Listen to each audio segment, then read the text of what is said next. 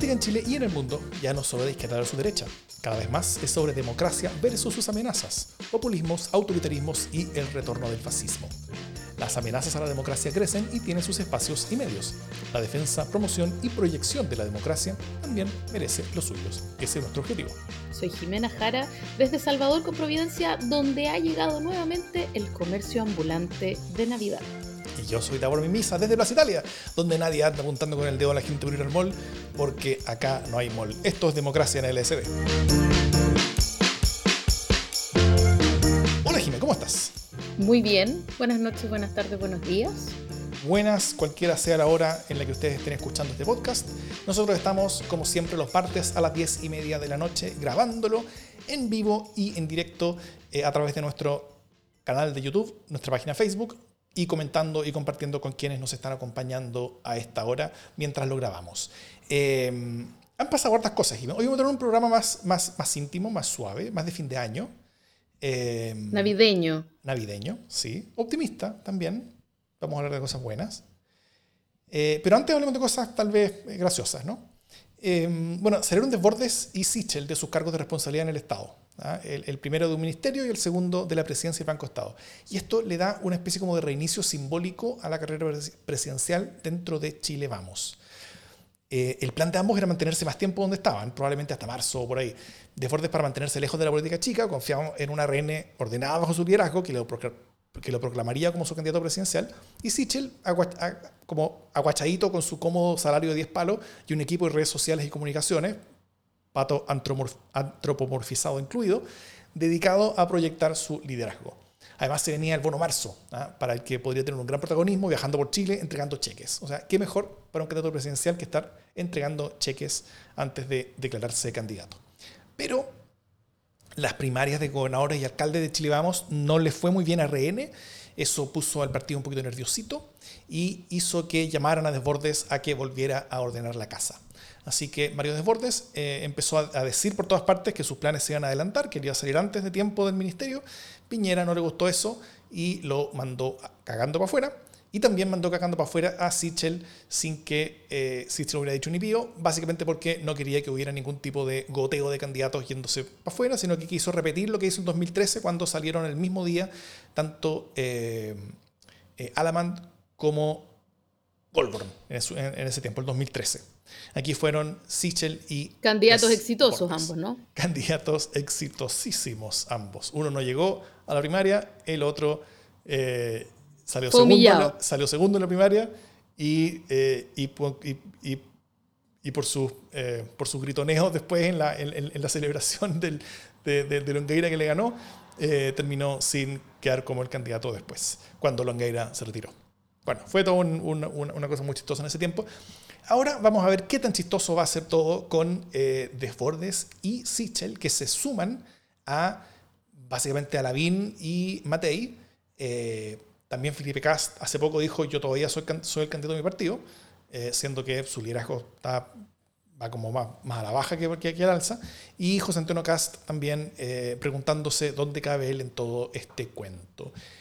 ¿Cómo ves tú, Jime? Tengo más cositas así para decir después, pero ¿cómo ves tú, Jime, eh, este escenario que se nos viene en la presidencial, ya desatada en la derecha, mientras en la centroizquierda no parece que pasa nada serio.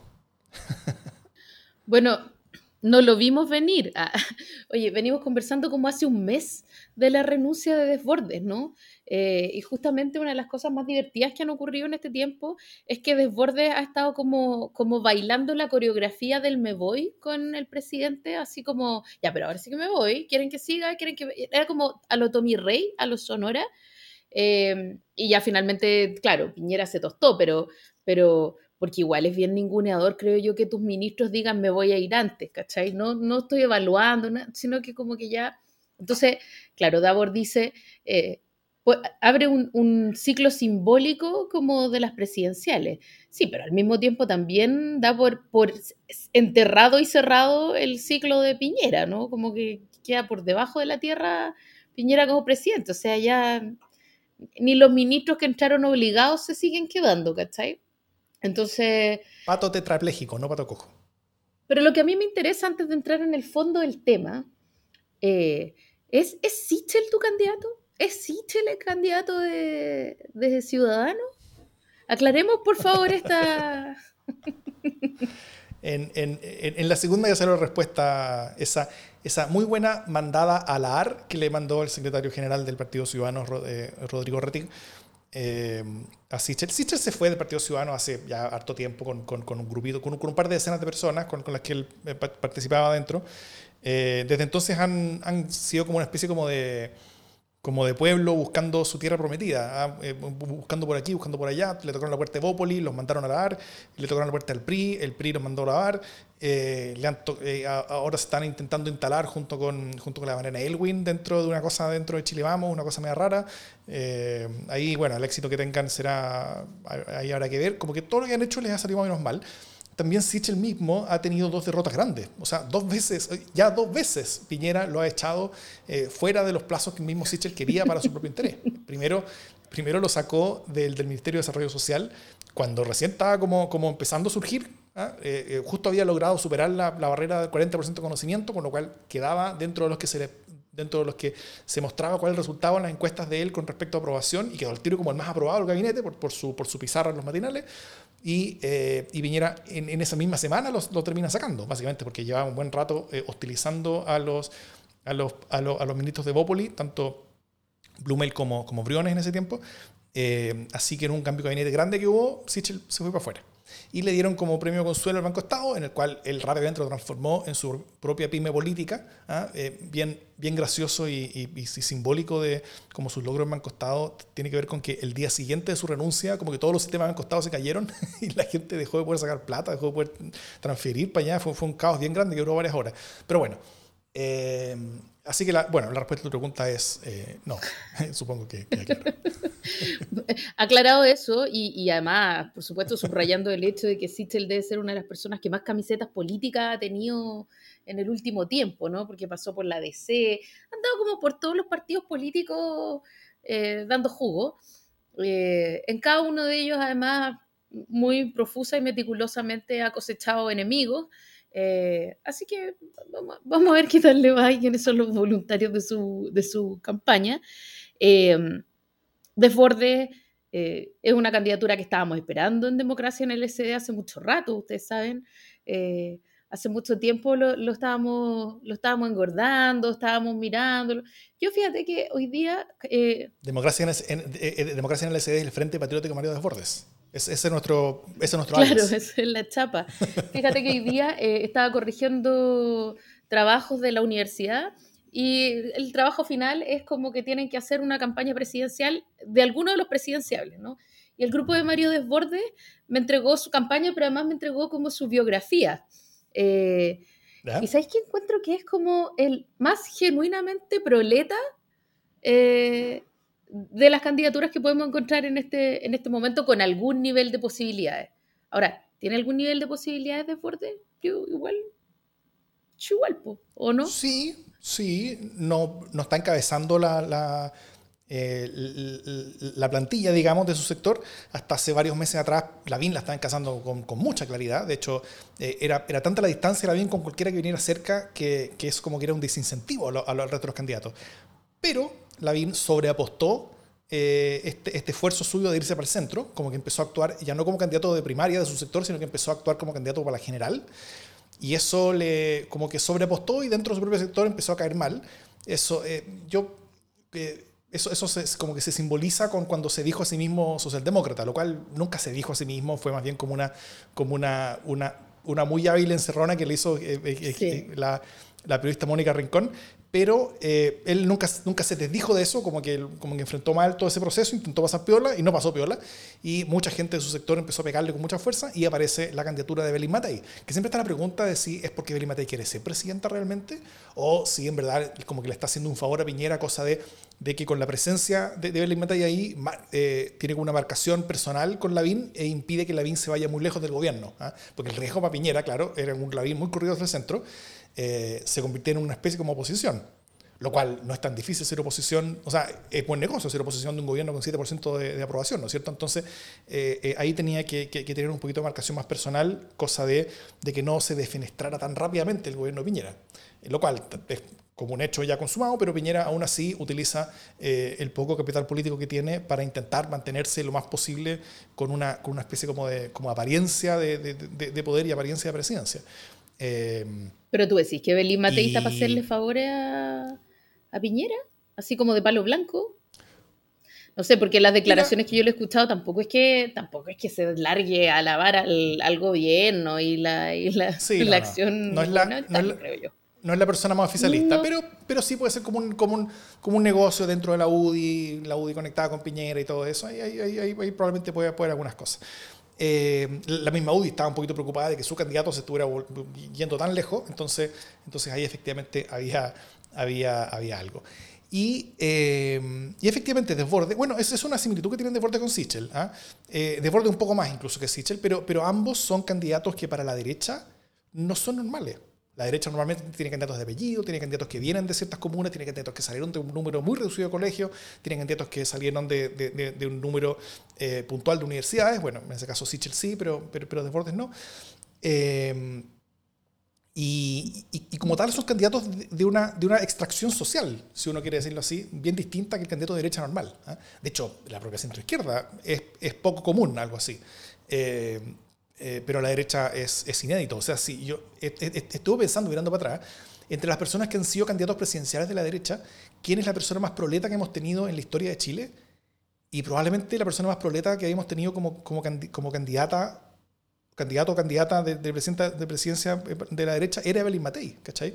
Como hija de familia militar, como, eh, está bien, hija inmigrante y todo eso, pero sin, eh, sin, sin nada que fuera tan cercano como al poder antes de antes de su padre, digamos.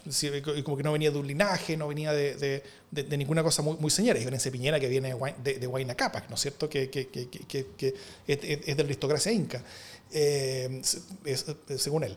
Y, eh, y bueno, y, Piñera familiarmente está conectado con, con, con, buena parte de la élite también, con, con padre que fue embajador mucho tiempo y con, y con, gente cercana al poder eh, siempre a pesar de que él siempre se vendió como, como, como, clase media. Pero aún así, tal vez, antes de Billy Matei, probablemente quien era el más proleta de los candidatos de, derecha de la historia, tal vez era Piñera, como, como extracción al menos, ¿no es cierto? Porque cuando llegó a la presidencia era tal, tal vez más rico que jamás hubo. Eh, excluyendo a algún Edwards del siglo XIX que, que, probablemente fue candidato a algo. Ya, pero Goldborn, Goldborn también era bien flight. Pero él no sabe. pero, pero, pero, él nunca fue. Eso es lo que queréis decir con extracción distinta, no sé qué decir que son más flight que los otros. Está muy bien. Pero, aguante, flight. Pero, pero nunca llegó a ser candidato. Ya bueno, pero estaba, estaba ahí listo. Lo que pasa es que tenía un pequeño problema de impuestos, pero, pero era como el ungido, ¿no? Iba. Se puede. claro, en la isla fue un problema de impuestos en las Islas Caimán y Islas Vírgenes, que es el típico problema, típico de, problema de, de, de clase media, digamos. Claro, un flight, un, flight aspiracional, dice Daniel Brega eh, en los comentarios. Eh, ¿Qué más sobre ese mundo? Ah, tengo un par de, cositas, porque yo de esto hablé en la radio hoy día, en, en mi comentario de todos los martes de la mañana de Radio Sonar. Eh, y como también grabo el, podcast el día martes, entonces generalmente me, me, voy repitiendo los, los, los, temas. Pero hay un par de cosas que no. ¿Cachai que, que Davor se ¿ah? está repitiendo? Eh, está por la misma plata haciendo dos podcasts, así que vamos a hacerle un parelé a esto. Ojalá hubiera plata por medio. Eh, a propósito, eh, recibimos sus respuestas de encuesta, así que pronto, pronto vamos a pasar el, el, platillo. Estamos viendo cómo, cómo, lo vamos a hacer. Eso claramente no va a ser ahora en Navidad. No se desconecten por ahora. que inicio del, próximo año sí suceda. No se desconecten, claro. Bueno, Juan Pablo Salaberry, este, este periodista ex que pasa, no sé si tú lo conoces, Jime, él hizo un, un, un, reportaje que fue eh, importante en tu pega anterior, llamado Un negocio cabal. Me suena, me suena. Me suena Cabal, me suena Salaberry. bueno, em, él dijo que en sus dos años y, tres meses, porque él, hizo una revisión de las redes sociales de, de Sichel. Todo esto por, por, la polémica de que la cuenta oficial de Twitter del Banco Estado como que se despidiera de Sichel. Hay el pato como que le como a saludarlo, como, como a despedirse. Gracias por todo tu trabajo y, todo tu esfuerzo por haber hecho el, el, banco lo más grande del mundo estos, no sé, cuatro meses que estuvo, algo así. Eh, entonces, la, como que se armó una polémica de por qué se está usando esto, y contra Lorito al día siguiente, de hecho, salió diciendo que eso no se podía hacer, contra Lorito retando al pato Banco Estado, ya es como, es como, como, como celebrity deathmatch de, de, de, las redes sociales en Chile. Y, eh, y Juan Rosario dice, en sus dos años y tres meses en el cargo, la cuenta de Banco Estado solamente registra 12 tweets que mencionan a Arturo Tagle en dos años y tres meses en el cargo como presidente del Banco Estado de Arturo Tagle. Solamente 12 veces que lo mencionan. En cambio, en los seis meses de Sebastián Sichel le dedican un centenar de mensajes, varios con fotos, y usan los hashtags hashtag Sichel responde y Sichel responde AST. AST es un programa de televisión, supe que era, pero rápidamente se me olvidó. Y después dice que él compara con la banca privada. ¿ah? Eh, y él dice, Pablo Granifo, por ejemplo, presidente del Banco de Chile, solamente ha sido mencionado tres veces en la cuenta oficial del Banco de Chile y las tres veces fueron con motivo de la Teletón. Claudio Malandri del Santander cinco veces en total, en, la historia, versus el centenar de veces que Sebastián Sichel apareció. Entonces al final esto como que básicamente demuestra en los hechos cómo se utilizó toda esta maquinaria para eh, inflar un liderazgo que básicamente estaba eh, a medio morir saltando después que Piñera lo sacara, lo, lo sacara ¿Y qué salió a decir el pato al respecto? El pato se ha quedado callado. Yo creo que porque los, los que manejan al pato deben, cachar que, que, si, que si sobreapuestan eso, eh, se van a caer sin pega. Y no sé si pronto la, la, la campaña de Sichel tenga, tenga una, que, ya la declaró en una entrevista al LUN, tenga una eh, eh, puesto para todos ellos, ya, dado que probablemente las campañas políticas como yo sé y como tú sabes también, Jimé, eh, son, son, eh, tienen presupuestos un poquito más escuetos que, que, los que tiene una empresa estatal como el Banco Levemente. Depende de quién te financie. Uh. Oye, mira, em, yo, más allá de la broma, eh, respecto de Mario Desborde, yo de todas maneras creo que es buena noticia que él insiste en esto porque está corriendo de todas maneras a la derecha hacia la izquierda, ¿no? Una cuestión que viene haciendo hace rato y que está incomodando a todo el mundo en la derecha y justamente por eso sale Evelyn Matei como defensora de, la, del alma real de la derecha, si es que una, cosa, una tal cosa sí existe. Eh, pero, pero es interesante porque de alguna manera eh, genera una torsión y entonces ahí eh, como que se está doblando a la izquierda, con lo cual de alguna manera también incomoda alguna parte de la democracia cristiana, que se ve un poquito acorralada, eh, no sabe un poco hacia dónde moverse. Por ejemplo, Mariana, Mariana Elwin rápidamente se salta ¿Ah? Ese, esa, ese como que está acorralada por, por borde, se lo salta y va a Evópoli rápidamente porque ahí se siente súper cómoda. Eh, empiezan a pasar estas cosas que obligan a que nos definamos ideológicamente, que es una cuestión que básicamente le venimos sacando el poto a la jeringa eh, y especialmente la clase política hace harto rato. Entonces, de todas maneras, me parece que ayuda a sincerar. Eh, así que bienvenido, Mario Desbordes. Por supuesto que jamás le votaría, pero aguanto, aguanto que. Me gusta. Nunca, nunca digas jamás porque no sabes quién puede tener. No, no, no, no, no. Yo, yo, sé que tú, tú, en cualquier caso en el que estuviera Jadwe, acá Jadwe para ti, eh, le votarías al otro, ¿cachai? Pero no, no, yo no le voy a votar a la derecha jamás. Never, never, ever.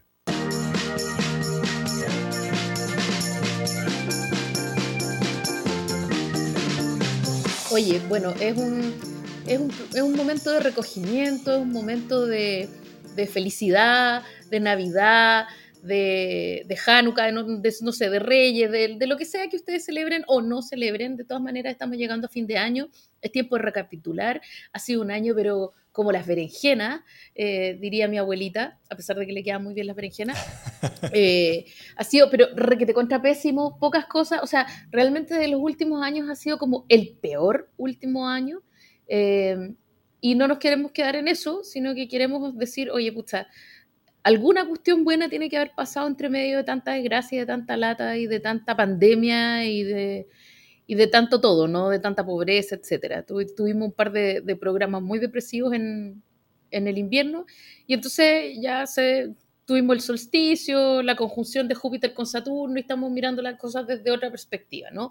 Eh, pasó el eclipse, entonces ahora ya, viene, estamos, estamos aquí en el momento de la cosecha. ¿Qué cosechamos durante el 2020? Y entonces eh, les preguntamos a ustedes, vamos a sacar algunas de esas respuestas.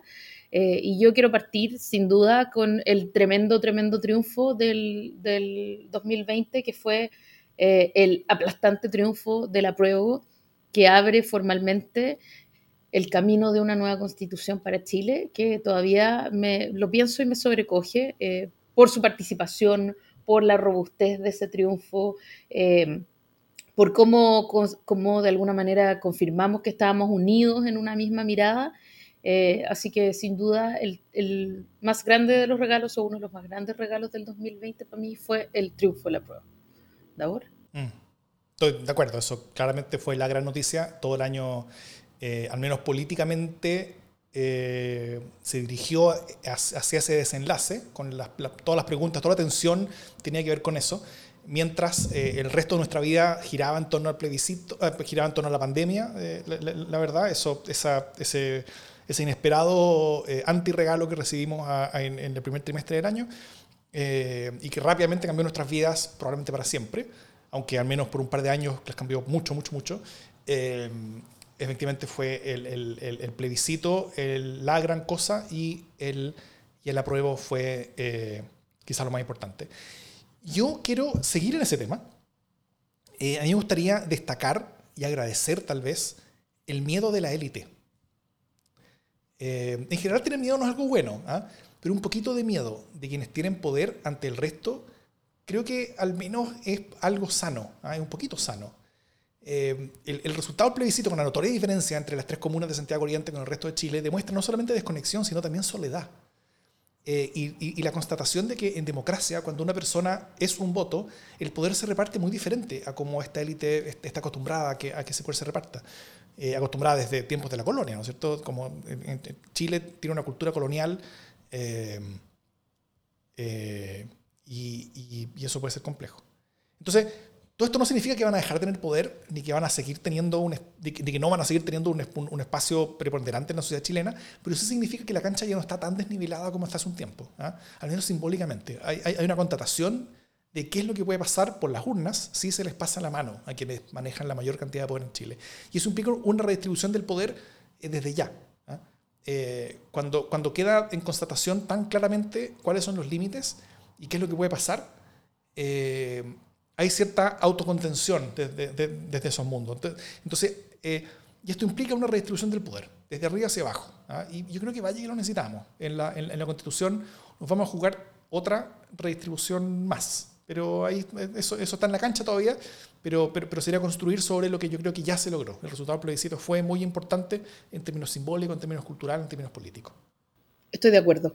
Eh, no sé si, si me gusta tanto la idea del miedo, pero, o sea, porque en el fondo no es que me encante que sientan terror, bueno, un poco. Em, pero como yo soy la marxista de este panel, tengo que decir que en realidad lo que me gusta es como esa disposición a escuchar que trae aparejado este, este temor, ¿no? este, este susto, básicamente porque eh, termina con esa asimetría o eh, comienza a terminar con una, una, asimetría que ha sido escandalosa. ¿no? Em, yo quiero, quiero rescatar otro eh, regalo que trajo el 2020 para mí y que fue eh, la paridad, ¿no? La paridad en el proceso constituyente eh, me parece que es una cuestión sin, sin par, literalmente. y, y, nada, o sea, como sin precedentes, me parece fabuloso, me parece maravilloso, me parece que tenía que ser, así que estoy muy contenta de que haya un proceso constituyente, pero el hecho de que sea paritario lo hace aún mucho mejor para mí. Mm. A mí me gustaría agradecer también el fuerte, interés por la política, por la, democracia, por la votación. Eh, esto tiene sus riesgos, ¿no es cierto?, asociado a esta tirria que se le tiene a los partidos, pero, pero yo creo que, que, la manera en la que se han abalanzado candidatos y candidatas a representar a los chilenos en la elaboración de esta nueva constitución, creo que es muy alentador.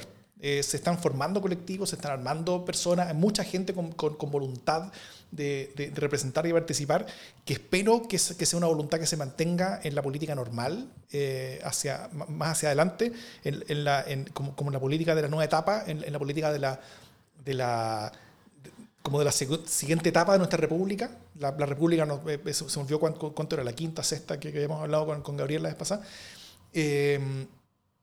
y, y lo que yo espero es que, es que, ese interés se mantenga. ¿ah? Pero, pero, pero veo que, la, que, una buena participación en el plebiscito, que pudo haber sido mayor, pero, pero dado que, que hay pandemia, creo que fue creo que fue igual bastante alentadora.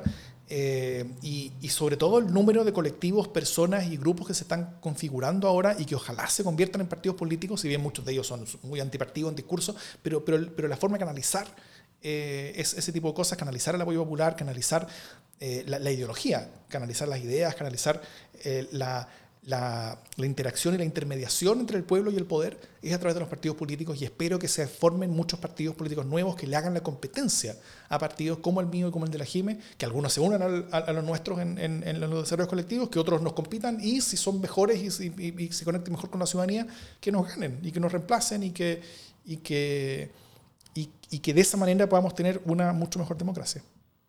Me encanta, estoy de acuerdo. Solo quiero... Eh, quiero mostrar de nuevo una noticia, o sea, una, reflexión de Bernardo, que dice, creo que una buena noticia fue saber de dónde viene la falsa polarización. Creo que devolvió la esperanza de recuperar la política ciudadana, ¿no? Eh, eso es súper también, es, parte del, del, apruebo, pero es distinto, porque eh, esta idea de que en realidad no, había, no estábamos polarizados fue como una reconciliación ciudadana que yo creo que, que tiene algo de, de mágico, de psicomágico por lo menos, ¿no? Eh, oye, yo voy a seguir diciendo cosas o queréis hacer una reflexión más sobre la pro. Dale, dale. Eh, yo tengo otro regalo que me encanta que es la salida de Rosas. O sea, creo que, que este gallo está bien. Eh, necesitamos una reestructuración de carabineros y mientras no esté eso, probablemente no haya cambios de fondo. Pero de todas maneras, creo que la salida de Rosas puso fin a la ignominia continuada de su gestión, ¿cachai? Y me parece que, además, eh, siento, creo que genuinamente, que fue la gente, la presión popular la que lo sacó finalmente.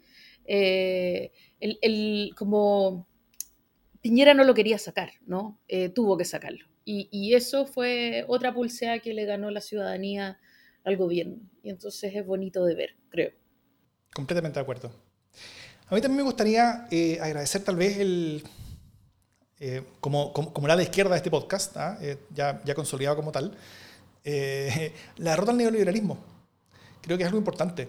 esto solía en octubre del año pasado, ¿no es cierto? Pero, pero el plebiscito yo creo que ya lo hizo oficial. ¿ah? Ese, ese, consenso impuesto yo creo que ya se termina en Chile. Perdió lo último que le quedaba, legitimidad simbólica, y yo creo que ahora vamos a discutir sin esa imposición sobre la mesa acerca del Chile que queremos hacia adelante. Y, y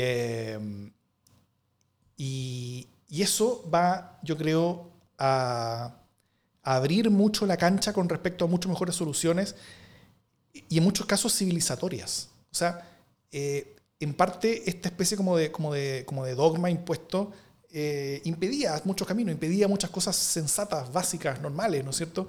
Creo que el, que el, que el camino de la discusión política normal, sin esas ataduras que teníamos, que básicamente estaban eh, desarrolladas en torno y, desplegadas en, la Constitución, que seguimos viendo por, la, por, la, por, por, por, lo que pasó con la Tribunal Constitucional esta semana, bien terrible, eh, todo eso va, va, a estar mucho más libre y vamos a poder construir un país que va a estar mucho más en nuestras manos. Eh, y eso tiene que ver en parte con la caída de, esta, de este falso ídolo eh, que, que, que, nos atosigaba tanto y que ahora nos ha dejado tranquilos y nos va a dejar construir en libertad. Oye, eh, bueno, Sebastián Salazar nos llama por favor a, a moderar el nivel de optimismo. Eh, como que se nos están arrancando los palitos ya del puente, dice no quiero ser el impopular del grupo, pero yo festejaría después del 11 de abril porque si personas como Clemente Pérez quieren y son constituyentes, eh, no se arregla nada. Eh, no, sé si es para celebrar, o sea, creo que, que, cada cosa se celebra en su momento, no me vengáis a mear el asado, Sebastián, pero efectivamente hay todo un tema sobre quiénes son los constituyentes. también encuentro un poco escandaloso que que Clemente Pérez como, como chistoso, ¿no? Como eh, esta cosa del eslogan de cabros, esto va a aprender, o esto sí prendió, o, quieren que esto prenda, no sé. Eh, es como divertido, ¿no? Como probablemente los publicistas y los asesores de políticos le habrán dicho que, es súper buena onda capitalizar esto. Yo lo encuentro un poco grosero. Eh, porque básicamente él quedó como el reaccionario del, del, grupo, ¿no? Y ahora se sube al carro del proceso constituyente, lo cual me parece eh, un poquito desvergonzado. Pero por supuesto está en su legítimo derecho, el proceso constituyente es para todos y todas, así que si quieres. Así es. Yo, yo, yo, yo lo veo desde esos ojos. O sea, yo, yo lo veo que, que, a ver, el hecho que incluso la persona más humillada después del 18 de octubre, como Clemente Pérez, eh, quiera competir. ¿Y ahí dónde dejáis dónde al, ya no me acuerdo cómo se llama, al Katy, al, al, al, cabro que sacaron, ya no me acuerdo, el bailarín, el bailarín perverso? ¿Cómo se llama? Ayuda, por... Carol Dance. ¿Dónde dejáis a Carol Dance? Carol, ah. Carol Dance sí que fue humillado. Carol Dance está dedicado a, a, la, a, los emprendimientos ligados al Bitcoin ahora, eh, como, como todas las personas con mucho éxito en su vida. Eh, pero, el hecho de que Clemente Pérez quiera ser, quiera ser constituyente, creo que es bueno. Creo que, creo que es bueno que incluso personas así vean en esto un, un, y, se vean a sí mismos como un rol. Y si llega a ser elegido Clemente Pérez como, como convencional, lo que es difícil, pero, pero si llega a ser elegido, es bueno también. Son 155 personas que van a estar adentro. O sea, tiene que representar la diversidad. Y Clemente Pérez es un cupo de diversidad, definitivamente. Hasta hace poco, Clemente Pérez no era un cupo de diversidad. Clemente Pérez era, era, era, como alguien que, que representaba lo, lo, que era quien estaba en el poder en Chile. Ya no es así. ¿ah? Eso, eso quedó bien claro. Pero, pero aún así, no tienen que ser todo iguales, no tienen que pensar todo distinto. Está bien si Clemente Pérez es parte, mientras no sean todos como Clemente Pérez, sino que, que sean, que, que, representen la diversidad de Chile. Y si Clemente Pérez es parte de eso, lo encuentro una buena noticia. Muy bien. Qué bueno que sea candidato. Sí, no sé, está muy bien también que haya gente con capacidades democráticas especiales, pero, pero eh, yo no le votaría nomás. ¿A, ¿A, quién le toca? ¿A ti o a mí? Ya no me acuerdo, no me acuerdo, pero, pero tengo más, tengo más, así que... Dale tú, yo también tengo más, vamos. Eh, la Ultra. La Ultra a mí me parece que fue un regalo. Eh, sé, que, sé que está cercano y tal, pero por eso lo digo yo, porque no lo va a decir Davor, pero creo que fue un, un hitazo, creo que nos permitió seguir hablando de lo que hablamos, que es de la democracia, eh, como haciendo el foco en un grupo que es particularmente delicado, que no cree en la democracia y que busca ahora darla desde adentro. Y entonces me parece que de alguna manera eh, el comprender cómo funciona, todavía no llegamos a infiltrarnos en, en, sus métodos y en sus lógicas, pero ya viene. Está bien. Concuerdo, fue bonito. Si alguno de ustedes no ha escuchado el podcast, La Ultra, puede encontrarlo en donde escuche su podcast. Búsquelo como La Ultra. En un especial de cinco capítulos desmenuzamos el, eh, como, programa spin-off de Democracia en el SD, desmenuzamos eh, la, ultraderecha chilena en YouTube en particular. ¿ah? ¿Y, qué, significa eso con antecedentes internacionales, mostrando cuáles son los peligros y, la, y, las cosas que hay en torno a eso? Eh, yo quiero agradecer, y creo que es una buena noticia, obviamente también eh, conectándome con, con, esa ultraderecha en YouTube, la derrota de Trump. Eh, fue por menos de lo que nos hubiera gustado, yo creo pero sobre todo por su colapso posterior, y, no sé si han visto, hoy, hoy tuiteé yo, hoy martes, eh, revisen mi, mi, timeline en Twitter, eh, tuiteé una o dos noticias que, eh, que, que, relatan un poquito como el ánimo dentro de la Casa Blanca hoy día, y es algo pero desopilante, o sea, el gallo está completamente vuelto loco, intentando eh, construir conspiraciones, intentando construir apoyo, está pero cada vez más alienado, o sea, realmente la derrota a él lo ha hecho pedazos emocional y psíquicamente. Y yo eh, obtengo algo de placer de eso, después de todo el daño que hizo tal vez a la, democracia, no solo en su país, sino que, sino que todo el mundo. Eh, el, el, el, número de veces que ha ganado Joe Biden en, en los recuentos, donde solamente ha, ha, estado ganando más y más votos cada vez que hay, que hay recuentos en distintos estados, para mí ha sido delicioso todo este proceso. Eh, primero el, el nervio preelecciones, la como tranquilidad emocional, o sea, todos ustedes fueron, fueron testigos prácticamente en vivo. Nosotros, eh, nosotros grabamos un capítulo eh, mientras los resultados de la elección norteamericana empezaban a llegar y los primeros no eran tan buenos. Entonces realmente fue, fue casi un colapso nervioso mientras llegaban los primeros, pero después hubo mucho más tranquilidad rápidamente. Eh, el resultado final se demoró un poquito en llegar, pero, pero llegó y todo bien. en Estados Unidos, los defensores y promotores de la democracia yo creo que la dieron negra por mucho tiempo, ¿ah? Pero, pero yo creo que hay un cambio de ánimo enorme. Y, lo he visto mucho en las cosas que he leído, en los podcasts que escucho, eh, ahora con mucho, hay, mucho más optimismo, aunque también tienen y entienden el peso de tener que lidiar con una democracia mucho más debilitada, no solamente por la acción activa y, y, consistente de Trump para debilitarla, para, para su favor, eh, sino también por los procesos más de largo plazo, de los que Trump es solamente un síntoma.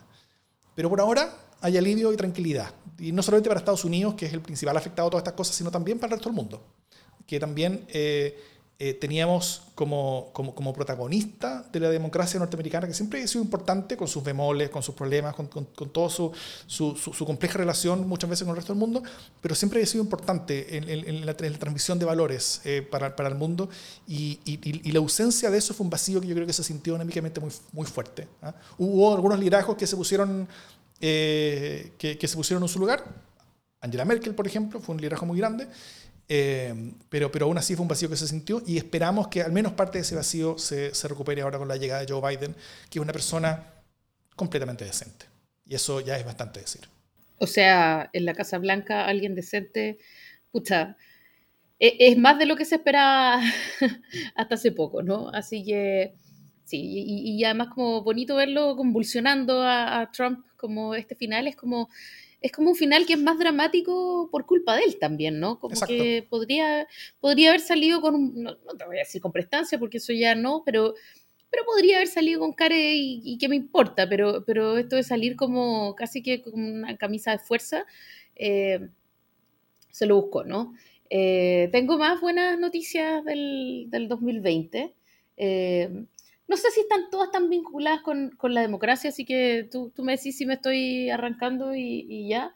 Eh, pero creo que hay cosas que igual eh, han redundado en la buena calidad de vida en este año, como por ejemplo el fin de las, re las reuniones presenciales. Eh, creo que una de las cosas importantes que han ocurrido este 2020 es que los tiempos del... Como laboralmente, dices tú. Sí, es que el tiempo, el tiempo de laboral se ha transformado.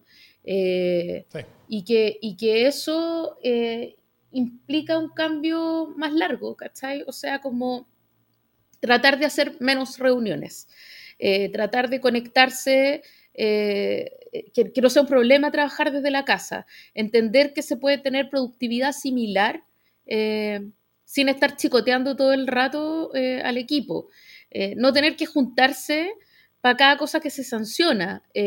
me parece que, que el fin de esa era de la, de la hiperburocratización de la toma de decisiones en las organizaciones en general, no solo en las empresas, eh, es una buena noticia en general porque, porque redunda en la mejor calidad de vida y también en la mejor convivencia eh, en, en, las empresas, en la organización, en el mejor clima, porque estarse juntando para cualquier tontera finalmente termina enojando a cualquier persona. Eso. Gonzalo. Eh, a, mí me gustaría, Gonzalo Yersun, que lo tuvimos en el programa la semana pasada, dice, en mi opinión lo mejor del 2020 es, y será que se acaba el 2020. bueno, eh, a mí me gustaría eh, ver con muy buenos ojos y agradecer los avances vacunísticos. ¿ah? Si bien la pandemia fue lo terrible que tuvimos en el 2020 y que nos cambió la vida, como hemos ya dicho varias veces, bien de raíz y, muchas cosas negativas, eh, o muchas cosas en forma negativa, digo, el cómo los recursos de la ciencia, cómo los recursos del mundo, cómo, cómo la, la, la, la, intención y el propósito de la humanidad, o de buena parte de la humanidad, se unió eh, para, para, encontrar una solución y lo logró de una manera, pero, o, al menos lo, está logrando, de una manera que, que, yo creo que ha sorprendido a todo el mundo. O sea, eh, creo que no es más que esta, gigantesca crisis lo que más hizo tal vez, además del reguero de, de, muertes e incompetencia que, dejó en, el camino, eh, demostró la, la, la, increíble y siempre sorpresiva naturaleza humana. En, el sentido de, cómo somos capaces de enfrentar desafíos grandes y cómo somos capaces de sobreponernos a ellos. Eh, creo que lo que vivimos este año la pandemia y el y, el, la reacción rápida de la ciencia yo creo que está al nivel como de los grandes problemas mundiales que llegaron a ser solucionados, pero todos ellos fueron con, largo, con mucho tiempo, con procesos más, más lentos, como eh, como por ejemplo, no sé, pues la, el miedo que se tenía antes como el apocalipsis maltusiano, como que, como que la, la, la, población nunca iba a terminar de crecer, finalmente el desarrollo económico y el cambio de las costumbres de las personas eh, eh, terminó haciendo que, que, eso ya no ocurriera, ¿no es cierto? Que, que, que quede en perspectiva como una población máxima que tiene el mundo y de ahí empezar a bajar hasta llegar a una especie como de equilibrio. La, la, la, capa de ozono nos iba a matar, ¿no es cierto? Eh, hace, hace un par de décadas nomás la capa de ozono todo, todo iba a morir. Chile debía ser de los primeros países donde íbamos a tener que prácticamente evacuar el país un par de décadas porque, porque no, no, íbamos a tener protección alguna de, de, de, los rayos solares. Y, eh, y, fuimos como planeta capaces de combatir eso y de, y de, transformarlo, no de eliminar el problema, pero sí de, contenerlo hasta, hasta, una manera en la que es mucho menos problemático de lo que fue un, un par de décadas atrás. El mismo calentamiento global, si bien nos queda mucho por, por, eh, por avanzar, la propia ciencia, el propio mercado muchas veces está haciendo que los, que los combustibles fósiles estén cada vez más obsoletos y, que haya otras formas de conseguir energía que sean progresivamente y rápidamente mucho más, o sea, no solamente más, más, más limpias, sino que mucho más baratas también y, decisiones económicamente mucho mejores el, utilizar esas. Eh, y, la pandemia yo creo que llega a ese nivel, como que llega el, combate a la pandemia, el combate médico.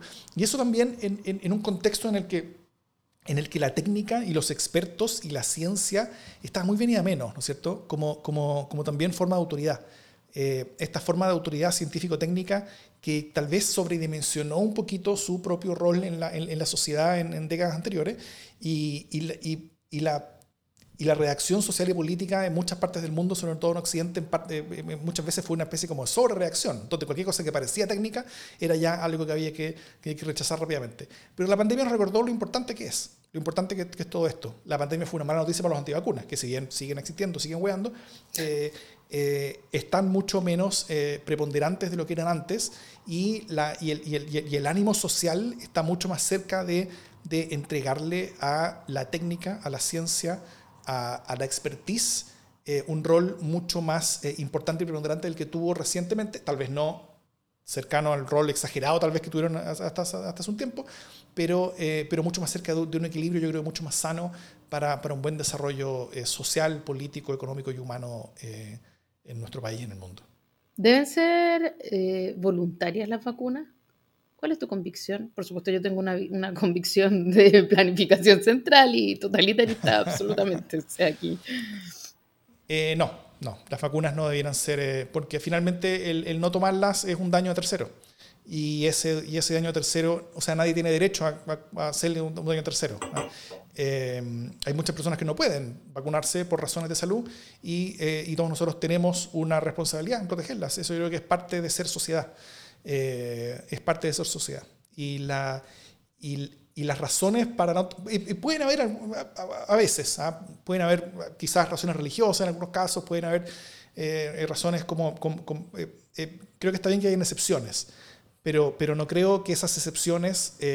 creo que todos perdemos y la libertad de todos se pierde mucho más es que esas excepciones se van transformando en regla, en, en, esta especie como de freeriderismo donde, donde se deja que los demás sean los que me protejan a mí y yo no haga nada para proteger a los demás eh, y porque eso lleva a que no suficientes personas van vamos a estar protegiéndonos entre nosotros y lleva a muerte, destrucción eh, y a que nosotros mismos seamos los perjudicados finalmente. Entonces yo sí creo que tienen que ser obligatorias. Sí, bueno, yo por supuesto que creo que deberían ser obligatorias, creo que muchas cosas deberían ser obligatorias, como tú sabes, pero también las vacunas. Eh, y creo que el centro de esta conversación es si las vacunas son un derecho o un deber. Tengo derecho a vacunarme y por lo tanto puedo ejercer mi derecho a vacuna o tengo el deber de vacunarme en una sociedad civilizada y por lo tanto no, tengo derecho a oponerme, salvo que ocurra esta cantidad de excepciones que, ok, te las doy. Eh, creo que ahí hay una conversación que no hemos terminado de hacer eh, mm. y, que, y que es hoy día más relevante que nunca, ¿no? Porque porque además viene creciendo, un movimiento que viene creciendo y yo creo que, que ya está. O sea, como también tenemos que recordar que vivir en sociedad tiene ciertos costos. A nadie le preguntan si le parece bien pagar impuestos o le parece mal pagar impuestos. Pagar impuestos es algo que hay que hacer cuando se vive en sociedad. Eh, yo, a mí me parece que vacunarse y controlarse sanitariamente es algo que hay que hacer cuando se vive en sociedad. Así que... Eh, yo, yo sí creo en el derecho de estar protegido y, parte de estar protegido implica que el resto, tanto como yo, nos vacunemos. Muy bien. Estamos. Oye, entiendo que tú tenías una buena noticia para la democracia también en una candidatura. Sí, yo quiero agradecer. Eh, no, quisiera que. Yo, yo, quiero agradecer un liderazgo presidencial. Quiero agradecer un liderazgo presidencial que se viene. Eh, Creo que, creo que es muy importante esto, creo que venía a, y viene a llenar un forado que tiene la centroizquierda, ¿ah? con ideas, liderazgo, altura de estadista. Creo, creo que es muy importante. Es, es, es, es algo eh, con, lo que yo estoy muy entusiasmado personalmente, creo que, que, llena de optimismo con respecto a lo que viene en Chile. Eh, está lanzando actualmente su campaña con una imagen atractiva, gallarda, mirando al futuro, un poco pixelada sus su, afiches en, sus fotos, eh, en, sus fotos hecho en Paint, pero eso solamente yo creo, yo creo, porque, porque esta persona es genial, es, es, una alusión a cómo nuestra realidad está pixelada mientras él y su liderazgo vienen a que Chile sea mucho más HD. ¿ah? Creo, que, creo, creo que eso es es, es, parte de, de, todo esto. Entonces yo quiero agradecer por la llegada la vuelta. Chile nos necesitaba, Chile nos necesitaba. Eh, la llegada a la vuelta del incombustible, el que no se rinde, nuestro siempre futuro presidente, Jorge Tarud. Eh, ovación.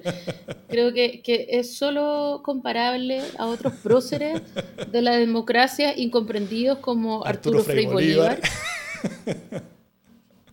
eh, y, bueno, el más connotado también, eh, Francisco Javier Rasuris, que tuvo algún nivel más de vuelo, ¿no? Eh, no sé si más posibilidades, pero algún más nivel de vuelo. Eh, no olvidemos el nombre récord, Tomás Jocelyn Holt. No olvide, sí, no olvidemos a Jocelyn Holt también, ¿no? creo que el, la historia le dedicará, les dedicará, no sé si una página, pero al menos un, al menos una fe de ratas, ¿no? eso está siempre muy bien. Una fe de ratas en la historia. Eh, fuerte. Bueno, recibimos hartos, hartas también buenas noticias de parte de nuestra comunidad. Eh, eh, nuestros amigos del podcast Nadie Sobra nos dijeron que el regalo del 2020 era nuestra amistad. Oh. No. Quedamos así. Oh. Sí, muchas amistades. Creo que para nosotros la mejor, la mejor noticia sin duda ha sido consolidar esta comunidad eh, numerosa de 24 viewers en este momento, pero, pero que, que en el podcast eh, se escucha, vamos creciendo lento pero seguro y así que esa es una súper noticia también para nosotros, llevándolo al, plano de lo personal. Eh, Daniel, en, en, otras, en otras buenas noticias, Daniel Escobar dijo que un buen regalo 2020 era el fin del Frente Amplio. Eh, lo cual no ha sucedido todavía, pero, pero, pero van, van caminado. Eh, Marcelo Rebolledo dijo la renovación de la DC con la afiliación de Patricio Sainz, eh, amigo del podcast. Pato Sainz, gran valor. Muy bien. Pascual y Rini dijeron democracia en el SD como gran regalo 2020. Y también se me fue el nombre, lo digo al tiro. Voy para allá, voy para allá, voy para allá. Camila Carrasco, Hidalgo, Camila Carrasco Hidalgo dice, agradezco que nació mi hijo Facundo, Pandemials, como eh, entre, comillas Pandemials. Olivares Carrasco fue una respuesta fome, dice ella, pero ha sido una fuente de energía para soportar tanta mierda. Sí, está muy bien. Está bien también que sigan naciendo chicos y chicas para, para seguir eh, refundando permanentemente la historia, que es lo que corresponde.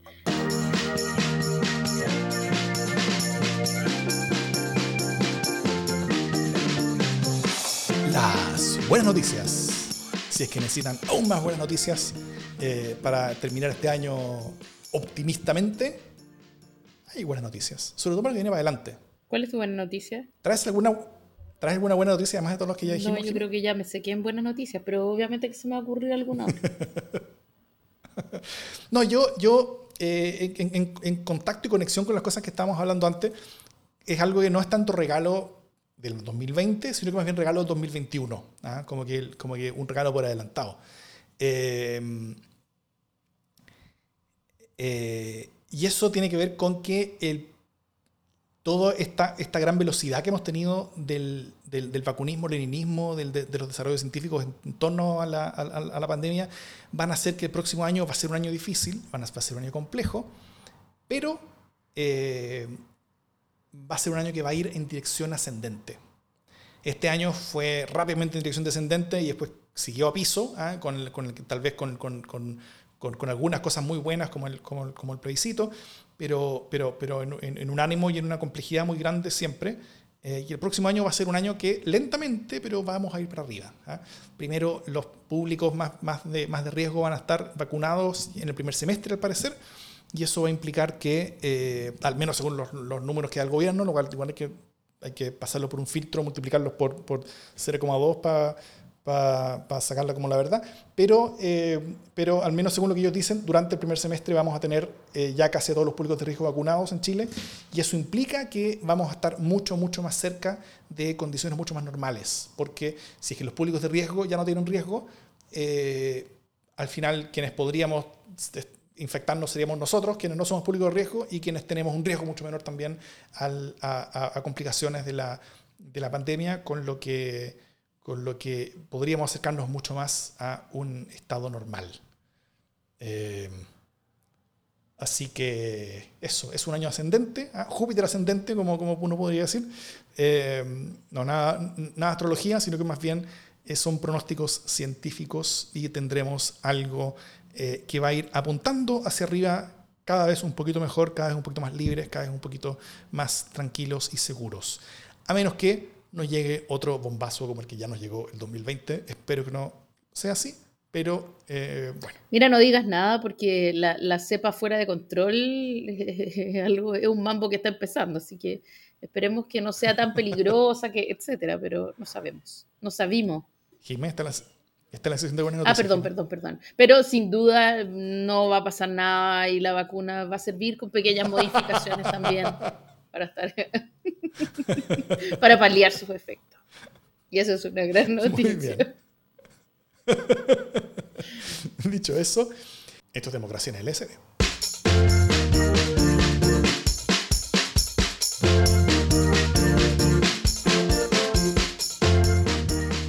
Y eso fue. La próxima semana vamos a tener un, programa con una invitada, una buena invitada, si es que, si es que es que no nos morimos todos. Su aceptación, si no nos morimos todos o, si no nos cancela. Eh, pero eso y ahí sería el año, ¿no es cierto? Así que esto, este programa fue casi, yo creo que fue como el programa de fin de año. Eh, el próximo yo creo que va a ser más bien como casi el primero o el siguiente, porque buena parte de la gente va a escuchar el 2021, imagínate. Yo que quería seguir haciendo el recuento. Lo único que me gusta de los fines de año son los recuentos. Pero bueno, ya. Se arruinó. el próximo programa, si quieres, podemos dedicarlo como al recuento de las cosas malas. Eso dice Félix. Sí, la próxima semana un repaso de las malas noticias. Estupendo. Puedo hacer un, puedo hacer un especial, puedo hacer una enciclopedia. ¿Para qué? ¿Para qué? Todos vemos las noticias.